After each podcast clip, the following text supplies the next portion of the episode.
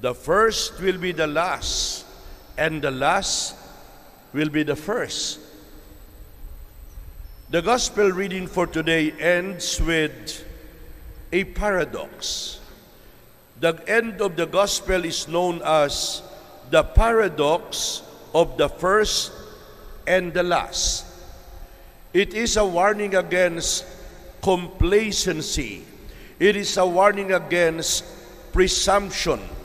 It is a reminder of how easily tables can turn. My dear brothers and sisters, the gospel reading for today is Matthew's version of the narrow door. Imagine a group of people coming to the Lord and asking Him, Lord, will only a few people be saved? Curiously, the Lord did not answer the question directly. Jesus declined to engage himself in a theology of statistics. He did not engage himself in an arithmetic of salvation that involves a speculation about the number of people who will be saved or who will not be saved.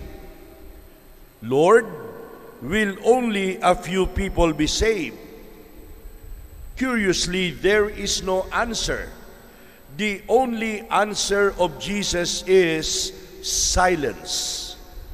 And instead of turning this question of pure theological curiosity into an existential challenge that will require a personal decision, a personal effort a personal initiative, personal discipline, personal action, and our Lord turns the question into the urgent call for everybody to strive in order to be saved and to enter the kingdom of God. Strive to enter through the narrow gate. Strive to enter through the narrow door. When I was reading this gospel a few days ago in preparation for today's reflection, I also happened to read something that I believe some of you also notice in social media.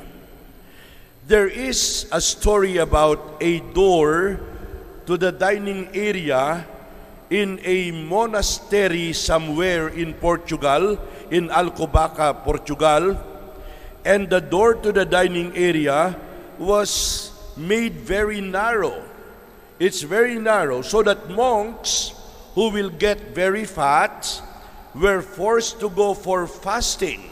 So in that case, my size will not fit into that narrow door. And if I would like to enter that narrow door, I have to enter the narrow door sideways. People call this the anti gluttony door. It is known as the anti-gluttony door to prevent monks from eating too much. And this is to stop plump monks. This is to stop plump monks and to start fasting. My dear brothers and sisters, entrance to the kingdom of God will also be narrow. It will not be easy. We have to pass through the narrow gate, the narrow door. No ID, no entry. No pain, no gain. It is the metaphor of the narrow door. Is strive to enter. The verb strive is strive to enter. It suggests real effort.